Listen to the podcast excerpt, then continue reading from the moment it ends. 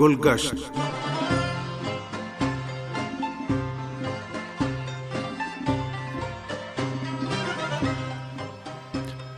عزیز سامعین، پروگرام گلگشت کے ساتھ حاضر خدمت ہے عباس سید کا سلام قبول فرمائیں۔ امید ہے ہمارا آج کا یہ پروگرام بھی آپ کی توجہ کا باعث بنے گا۔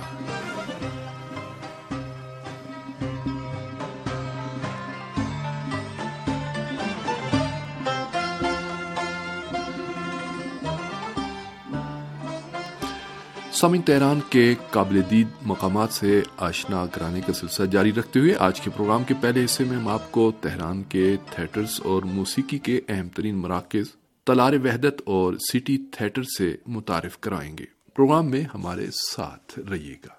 تالار رودگی کا سیٹ اپ دو حالوں پر مشتمل تھا کہ جس میں سے ایک رودگی حال اور دوسرا چھوٹا حال تھا، لیکن اسلامی انقلاب کی کامیابی کے بعد ہفتہ وحدت اور پیغمبر اسلام صلی اللہ علیہ وآلہ وسلم کی ولادت باسعادت کے جشن کے موقع پر بڑے حال کا نام تبدیل کر کے تالار وحدت اور چھوٹے حال کو ایران کے تیسرے صدی ہجری کے شاعر رودگی کے نام پر تالار رودگی رکھ دیا گیا۔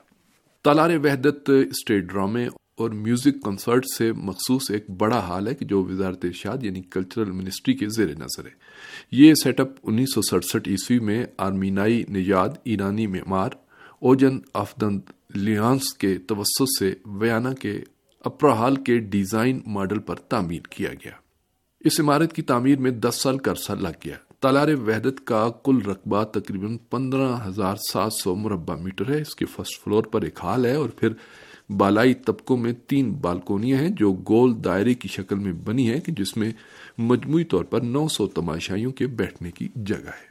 یہ عمارت تین طبقوں میں بنائی گئی ہے، جس میں اندر جانے کا رستہ مشرق و مغرب سے ہے اور انٹرنس کی تعداد ہر طبقے پر اس کی گنجائش کے اعتبار سے ہے۔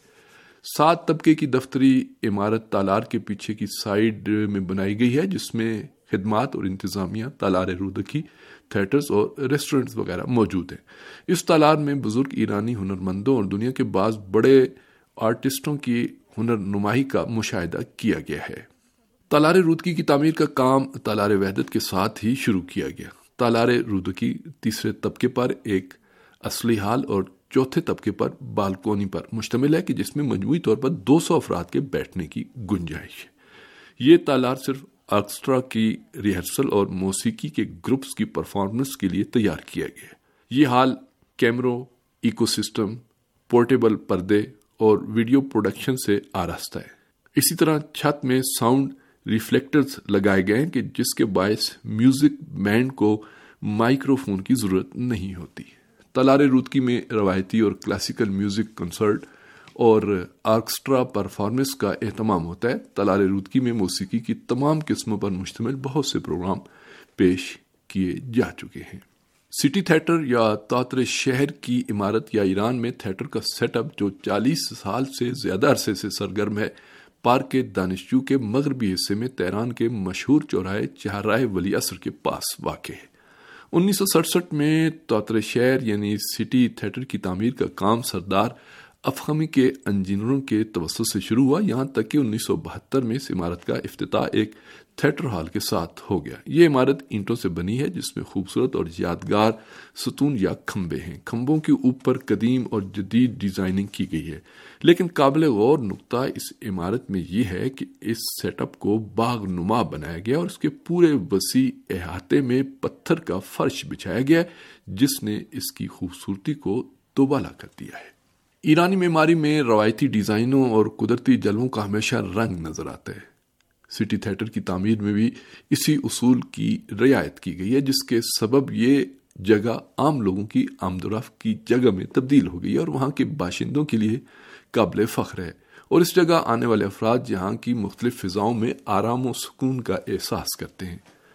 تاتر شہر میں ہنر و فن سے متعلق ایک کتاب خانہ بھی ہے، جس سے ہنرمند، فنکار اور تھیٹر کی دنیا کے اسٹوڈینٹس اور اسی طرح کارپینٹری اور سلائی ورکشاپس کے طلبہ استفادہ کرتے ہیں۔ سٹی تھیٹر کا سیٹ اپ جو ابتدا میں صرف اصلی تالار یا ہال کی صورت میں میوزک پرفارمنس کے لیے بنایا گیا تھا، اس وقت پانچ تالار یا ہالوں میں سرگرمیاں انجام دے رہا ہے۔ اس کے اصلی حال میں پانچ سو اناسی افراد کے بیٹھنے کی گنجائش۔ ہے جبکہ اس کے دیگر حالوں میں چار سو حال، قشقائی ہال سایہ ہال اور ڈرامے کی ورکشاپ کا نام لیا جا سکتا ہے۔ سٹی تھیٹر کے سیٹ اپ میں دو اور حال بھی ہیں جو تالار کوچک اور تالار شمارے دو کے ناموں سے جانے جاتے ہیں۔ البتہ گزشتہ چند برسوں سے یہ حال تعمیرات کی وجہ سے بند پڑے ہیں۔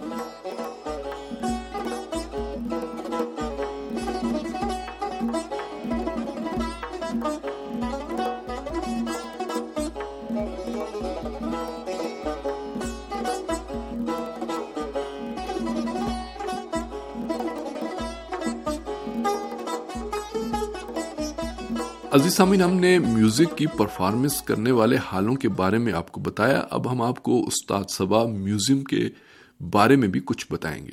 استاد ابو الحسن سبا ایرانی میوزک کے بزرگ اساتذہ میں سے۔ وہ انیس سو دو عیسوی میں تہران میں پیدا ہوئے۔ ان کے والد ابو القاسم کمال السلطنہ، فرزند صدر الحکمہ محمد جعفر خان اور محمد خان سبا کے بیٹے تھے، جو عہد ناصری کے مشہور شاعر نقاش اور اپنے دور کے افاظل اور ہنر دوستوں میں سے تھے۔ کمال السلطنہ، طبیب، ادیب اور موسیقی کے دل دادا تھے۔ وہ انتہائی دل نشین انداز میں ستار بجایا کرتے تھے اور وہ خود اپنے فرزند کے استاد بھی تھے۔ سبا ستار بجانے کے علاوہ کبھی کبھی نغمہ سرائی بھی کرتے تھے اور موسیقی کے علاوہ ایران کے کلاسیکل ادب کی اچھی طرح سے شناخت بھی رکھتے تھے۔ وہ انگریزی بھی اچھی جانتے تھے اور جدید ایرانی ادب کے بارے میں بھی وسیع معلومات رکھتے تھے۔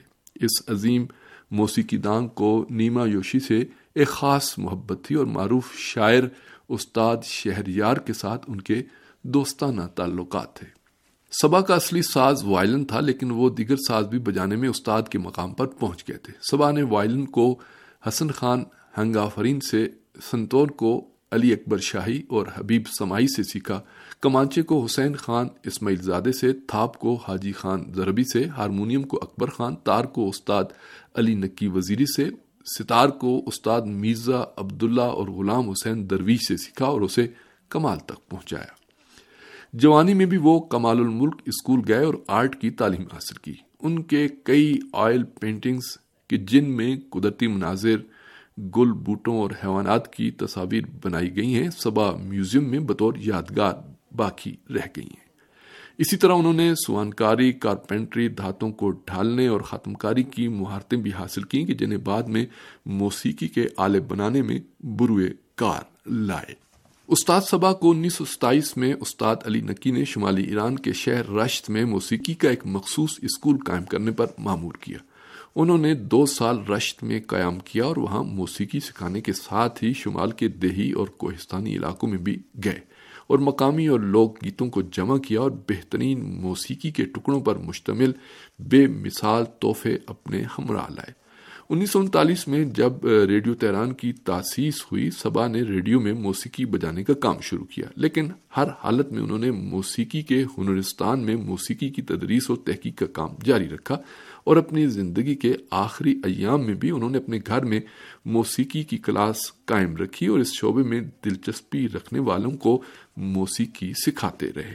ایران کے موسیقی کے بعض معروف اساتذہ نے استاد سبا سے موسیقی سیکھی۔ استاد سبا کے مشہور شاگردوں میں علی تجویدی فرا مذپور حسین تہرانی، حسین ملک، حسن کسائی غلام حسین بنان، رحمت اللہ بدی، مہدی خالدی، عطا اللہ شاہ خرم، ہمایوں خرم، داریوش، لطف اللہ وغیرہ کا نام لیا جا سکتا ہے۔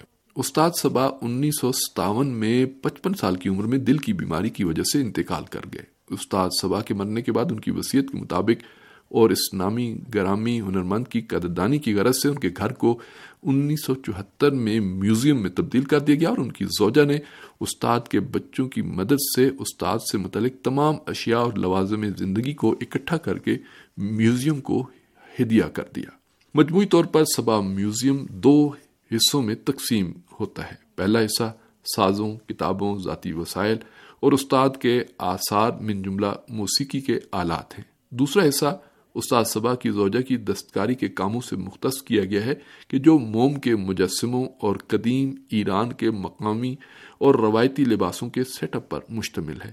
استاد صبا میوزیم تہران کے علاقے بہارستان اسکوائر کے نزدیک ظہیر الاسلام اسٹریٹ پر واقع ہے۔